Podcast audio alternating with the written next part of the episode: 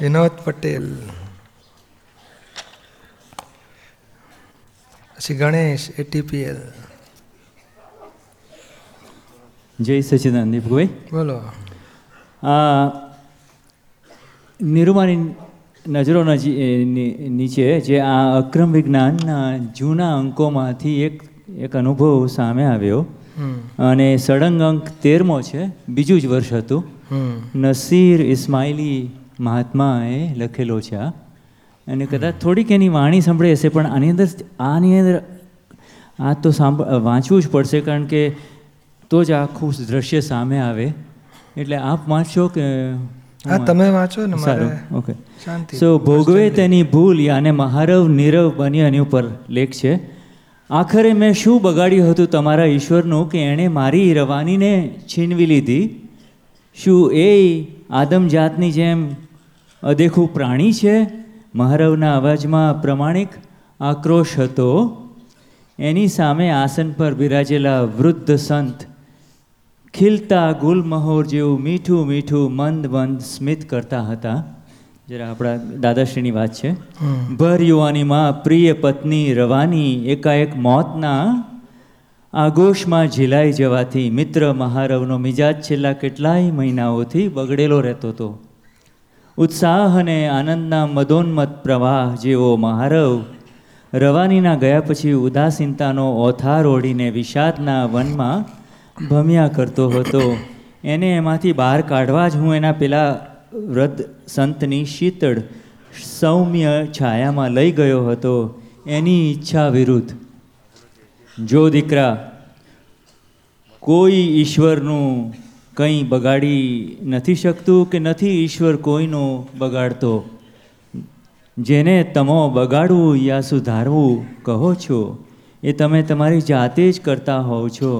જાણે જાણીએ આખું એ જગત કાર્યકરણના વૈજ્ઞાનિક સિદ્ધાંત ઉપર જ ચાલે કરે છે. એક વિશાળ કમ્પ્યુટરની જેમ, આ કમ્પ્યુટર શબ્દ, દાદા હજુ ઇન્ટરનેટ શરૂ નહોતું થયું ત્યારે દાદા બોલે છે. સેવન સિક્સટી એટથી બોલે છે. હા. જેમ સંતના શબ્દોમાં શીડું અમી જરતું હતું. તો બતાવો ને મહારાજ મેં તે એવું શું પાપ કર્યું હતું કે રવાની આમ અચાનક છીનવાઈ ગઈ મારી પાસેથી? હા હું મંદિરોમાં ગયો નથી કે મૂર્તિઓ આગળ ઝૂક્યો નથી. પણ મેં સ્વપ્નમાં એ કોઈનું બુરું ઈચ્છ્યું નથી.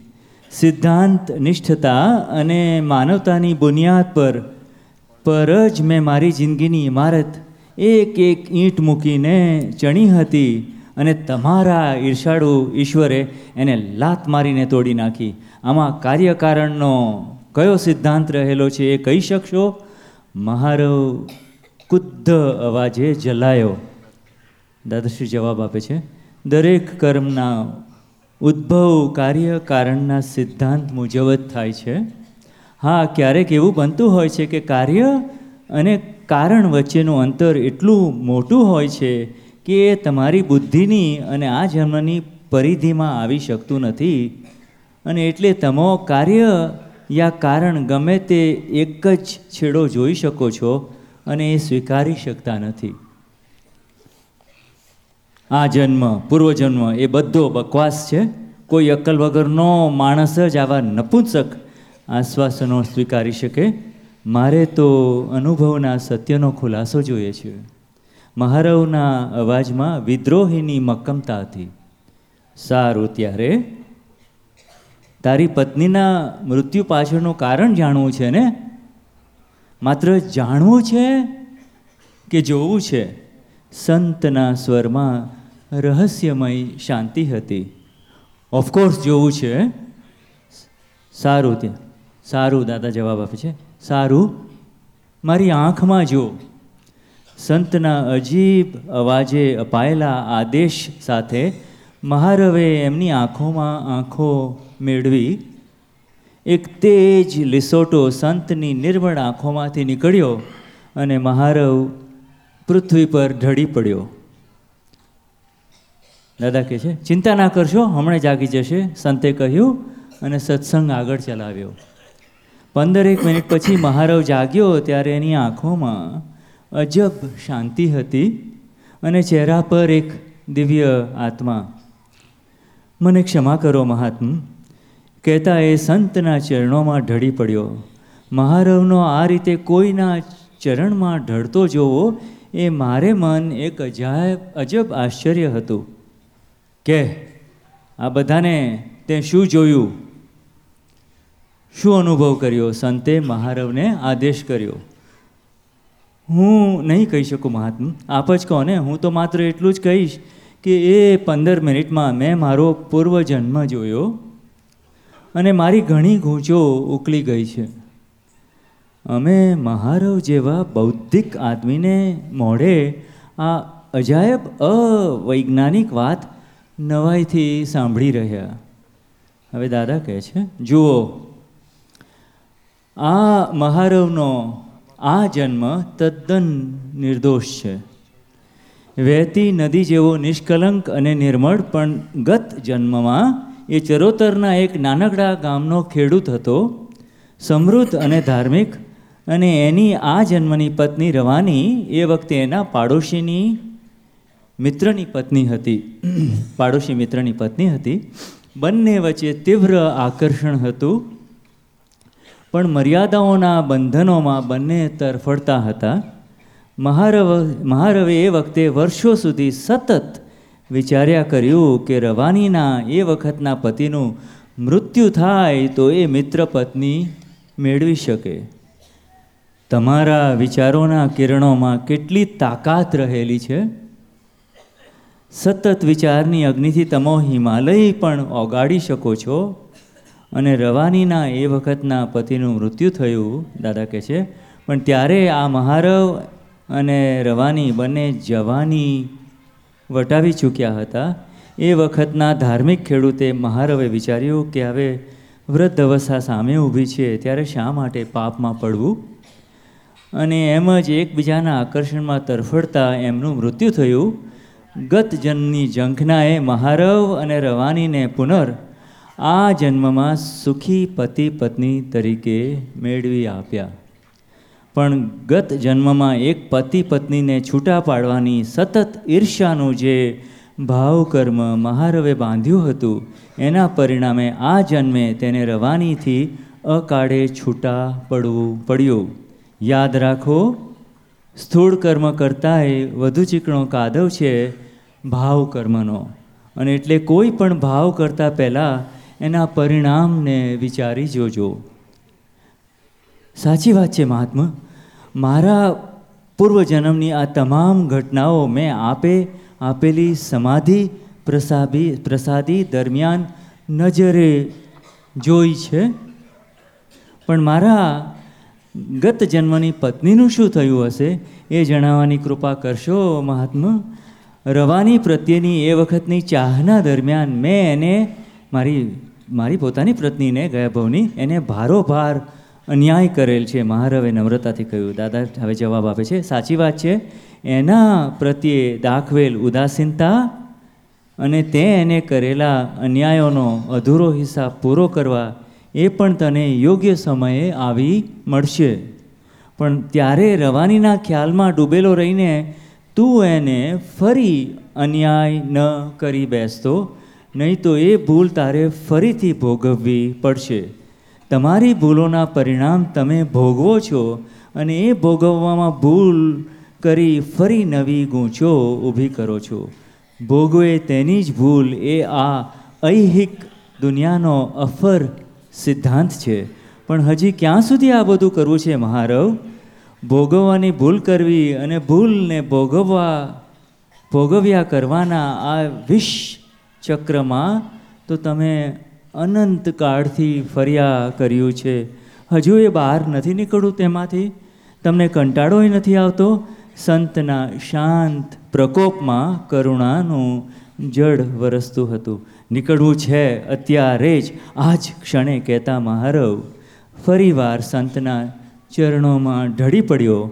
બસ ત્યારથી મહારવ નિર્વ, નિર, નિરવ બની ગયો છે. જય સચ્ચિદાનંદ આ ટાઈમ લીધો એના બદલ માફી માગું છું.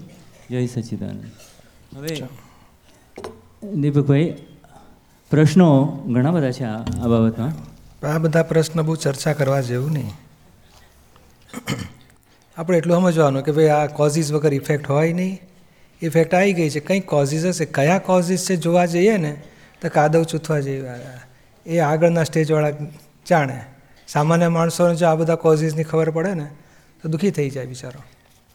એટલે આ બધી રહસ્ય બધા અકબંધ જ રહેવા દેવા. કારણ શું, જેને ઘરમાં મૃત્યુ થયું હોય ને, એને પછી એવું લાગે, મેં આવા ગુના કર્યા, મેં આવા ગુના કર્યા, એમ વધારે ગુચાય બિચારો. એ થઈ ગયો, હવે એને કઈ રીતે બહાર નીકળી અને દુઃખથી મુક્ત થઈ જવું, એ રહસ્ય સોલ્યુશન લાવે. અમુક જાતના સાચ રહસ્યો બહુ સાચા રહસ્યો ખુલ્લા થાય ને માણસને વધારે મુશ્કેલી પડે. હા એટલે આ મને તો એમ લાગ્યું કે થોડી ખોટી લિંક હતી કારણ કે પૂર્વજન્મ પૂર્વજન્મના જે દાખલા જે પ્રત્યક્ષ. છે દાદાના જે આપ્યા. આ તો કેવું છે કે તમે વાર્તા બનાવી કે છે? હા? તમે વાર્તા બનાવી એવું લોકો કહે છે. એવું જ કહે ને લોકો. હા હા. એટલે આમાં આ જ ને અને આ શું આ મૃત્યુ હસબન્ડનું મૃત્યુ કે વાઈફનું મૃત્યુ છે ને એને અત્યંત રાગને આધારે છે. અને એ રાગવાળી વાતનું પછી રહસ્ય જો ખુલ્લું થાય ને આમાં તો વાર્તા મળી ગઈ ચાલો એને. અને એણે માની લીધું કે મેં હું કંઈ એવો ખરાબ માણસ હતો મેં આવું કોક માટે વિચારતો હોઈશ. એટલે બિચારાનો ગૂંચવાડો વધી જાય ખરે. એટલે આ રહસ્ય છે શાસ્ત્રમાં બધા આના આવા જ ફોડ આપેલા છે. દાદા સાથેનો જે આ પ્રસંગ બન્યો દીપકભાઈ એના જ્યારે આ વાત લેખ આવ્યો ત્યારે અ, નિર્મા સાથે આ વાત ચર્ચા થઈ? ના ના કશું નહીં. આ બનાવ એટલે આમણે આ શું છે કે હવે જે સંતની આંખમાં એને દેખાયું હવે એ આખી કલ્પના જ છે ને.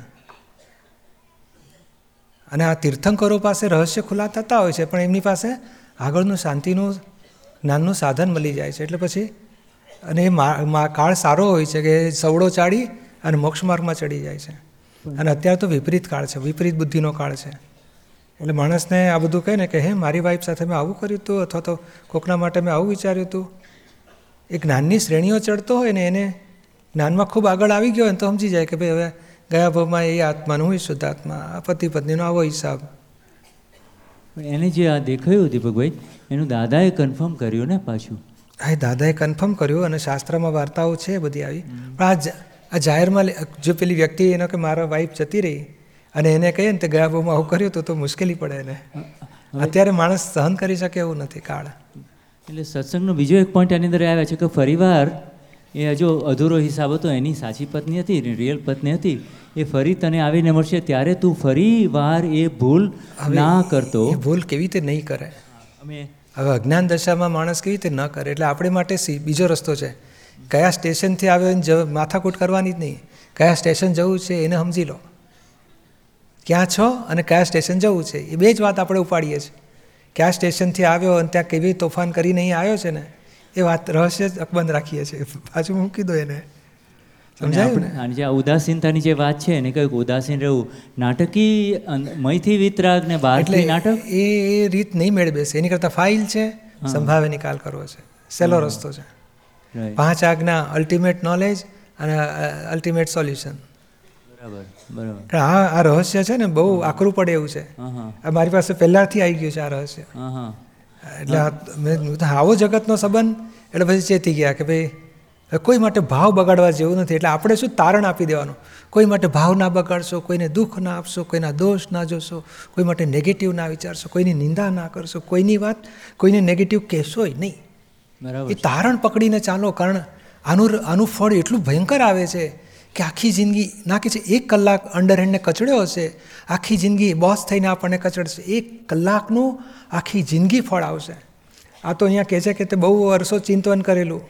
પણ એક જ કલાક ચિંતવન કરે ને, તોય આખી જિંદગી મોટું ફળ ભોગવવું પડે. આ બીજ એક જ દાણો હોય છે. અને ઝાડ ઉગે ને તો હજારો દાણા ઉગે છે એમાંથી. હજારો ફળ આવે છે. આ સંસારની વિચિત્રતા બહુ છે. એટલે દાદા કહે ને, કોઈને દુઃખ ના આપો. આપણે દુઃખની વાત ક્યાં? તરછોડ મારી દઈએ. તું કેમ અહીંયા આવ્યો? જતો મારા ઘરમાં જોઈએ જ નહીં તારો પગ. બોલો બીજે બહુ એ બાબાને ઘેર બાબો થઈને આખું મકાન એને આપીને જાય પાછો. અમારા બાબો, હા? મારે કાંઈ નહીં છે, બસ મારે તમે બાબાના, મારા બાબાને નહીં, મારા બાબાને બાબાને બધું આપી દીધું. એ બાબાને બાબો જેને તરછોડ મારી એ જ આવ્યો હોય.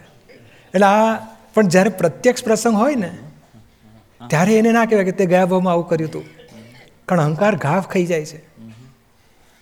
સમજાય ને? અત્યારે જનરલ વાતોમાં સમજી જાય કે હો આવો તરછોડનું આવું થાય. પણ આ તમારા બાબાને ત્યાં બાબુ આવ્યો છે ને એ તમે કાકાને જે તરછોડ મારી હતી ને એ જ છે આ કાકો. એવું કહીએ ને તો પેલાનું સહન કરવાની શક્તિ ના હોય. પછી ઉલટાનું કંઈક નવું તૃતીય ઊભું થઈ જાય બુદ્ધિ વિપરીત બુદ્ધિનો કાળ છે. દીપકભાઈ એટલે દાદા કહે છે ને અમુક રહસ્ય અકબંધ જ રાખવાના. અમુક જગ્યાએ મુઠ્ઠી લાખની ખુલ્લી કરો ને તો કાકરા થઈ જાય નહીં. હવે હવે જે આ આ એક રહસ્ય ખુલ્લું કરું છું જે પેલું જે આંખના આંખ નાનીની આંખમાં આંખ મેળવી જ્યારે- લેખકની કલ્પના છે. એક જે કલ્પના છે પણ તેમ છતાં એક નાની કોક કોક વાર નાનીની આંખમાં આંખ મેળવે છે ત્યારે કંઈક એવા અજબના કિરણો આ તો લિસોટો લખે છે. હા એ પણ એ મૂળ વસ્તુ શું છે? કે જોનારો બુદ્ધિ જુએ છે અને જ્ઞાની વિતરાગતાથી એને શુદ્ધાત્મા જુએ છે. એટલે પહેલાંની બુદ્ધિ અહંકાર ટાઢા પડી જાય છે. એટલું જ એટલે જ એટલે આજે બુદ્ધિ જે કશાય ઊભા કરતી હતી ને એ બુદ્ધિનો માલિક પેલો અહંકાર તો એને દેખાડ્યું કે તું તું આ બધું નથી તું આત્મા જ છે. તું શુદ્ધાત્મા જ છે. અને જે પાવરફુલ એની એમની દ્રષ્ટિમાં હોય શુદ્ધાત્મા સ્વરૂપ એટલે આ એ પોતાને એ બાજુનું ખસી જાય કે હું આત્મા રૂપે છું. પછી એને આ બધી બુદ્ધિ અહંકારના જોર તૂટી જવા માંડે.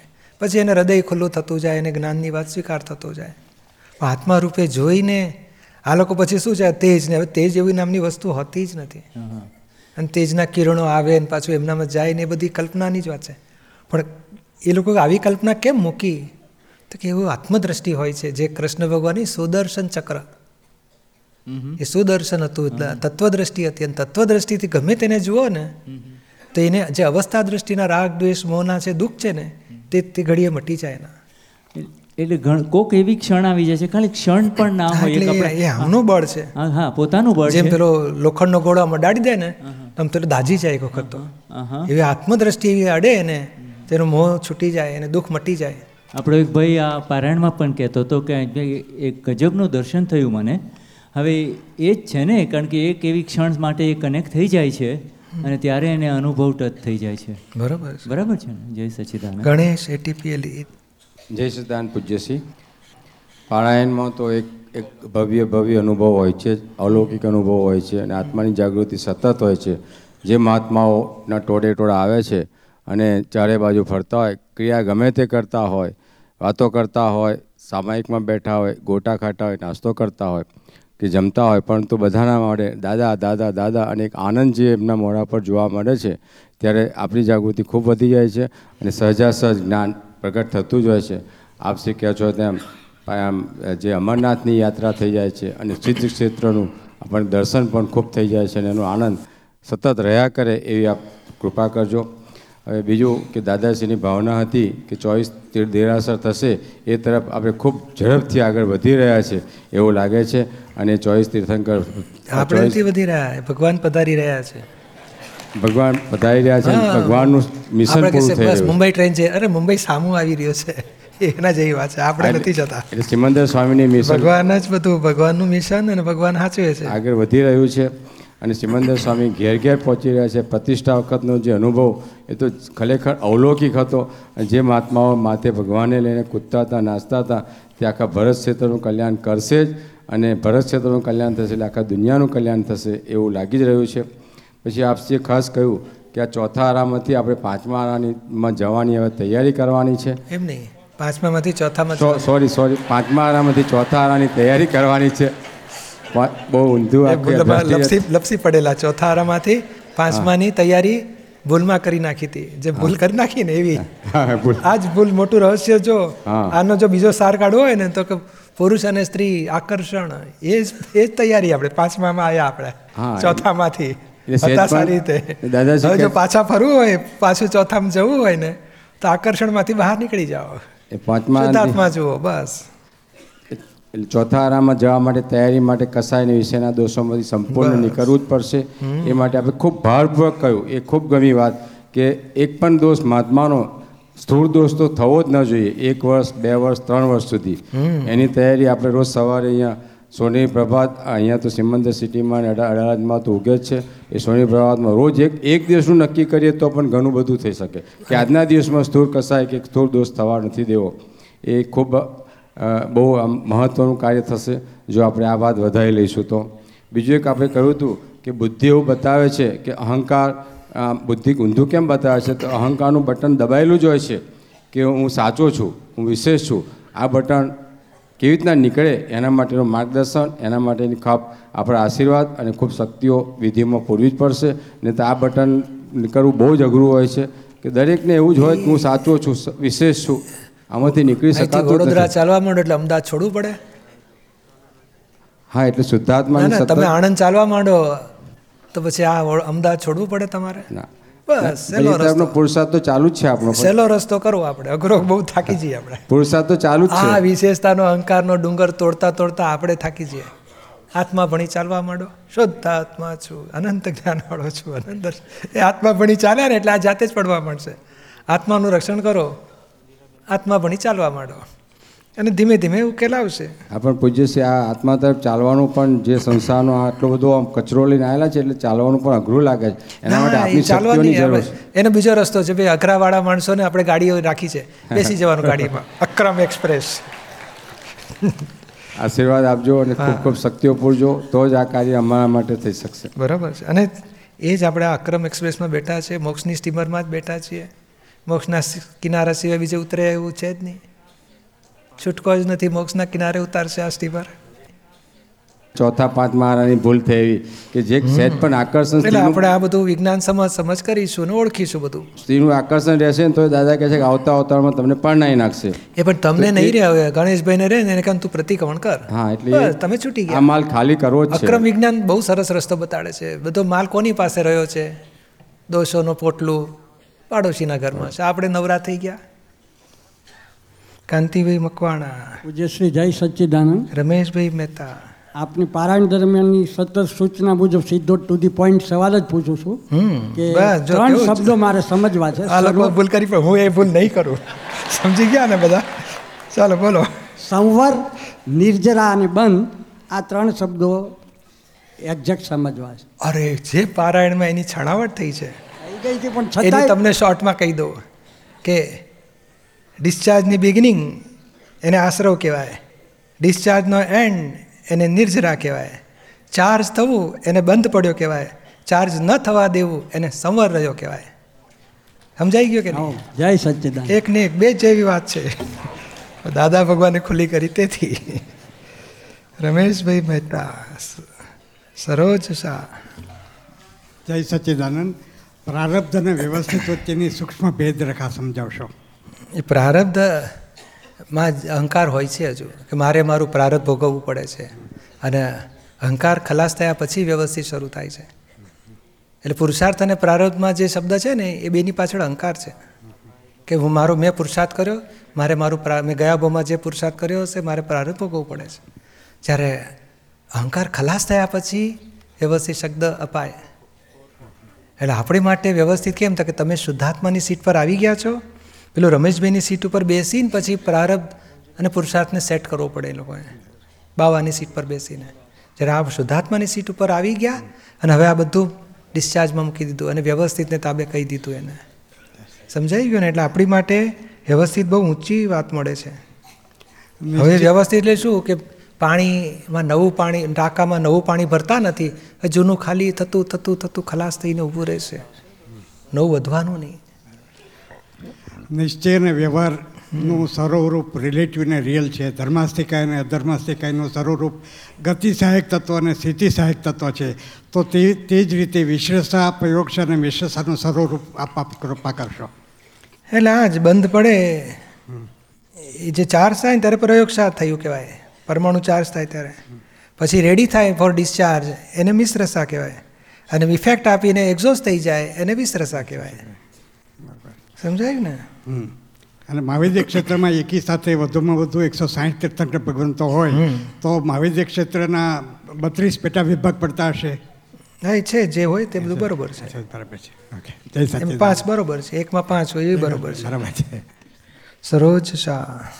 પૂજ્યશ્રીને કોટી કોટી વંદન. મારો પ્રશ્ન એ છે કે સરોજે આજે છ વર્ષથી જ્ઞાન લીધું છે.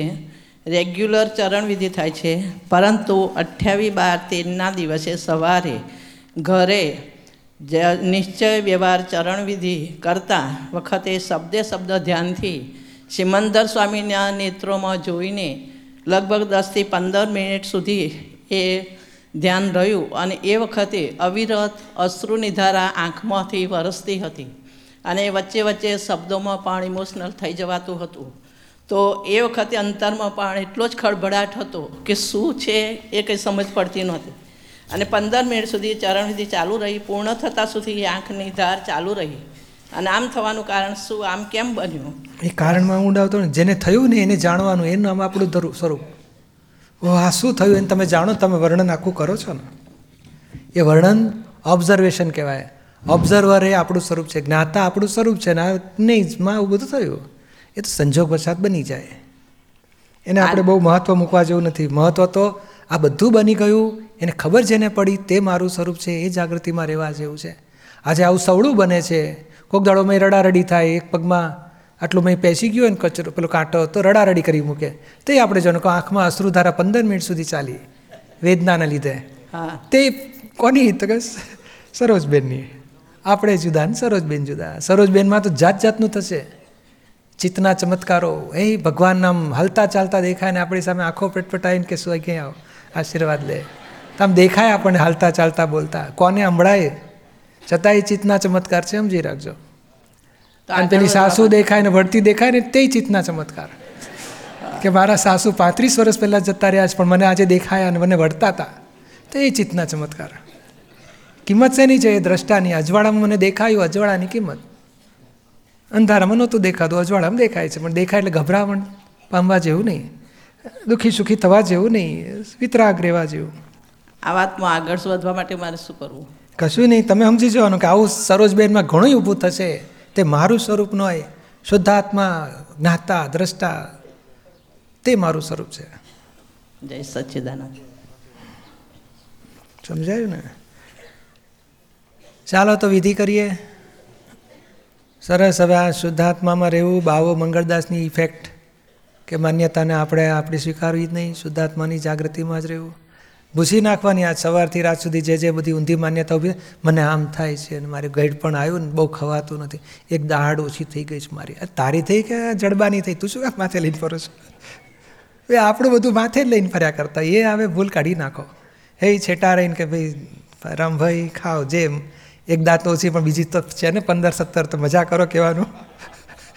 અને ઉછીને આપ કમાઈ નહીં તો આપ કમાઈ નહીં ઘણા બાપ કમાઈ નહીં હોય. હવે આપ કમાઈ નહીં છે, તોય શું વાંધો આપણે? મજા કરો આપણે દુઃખી નહીં થવાનું. એ તો બધા કાયદો સમજી ગયા ને. હવે દુઃખીની પાછળ શું? રોંગ બિલીફો દુઃખી કરે છે. તો રોંગ બિલીફ જ બેસવાની દેવાની. રાઈટ બિલીફનું ફળ શું? આનંદ આનંદ, પરમાનંદ.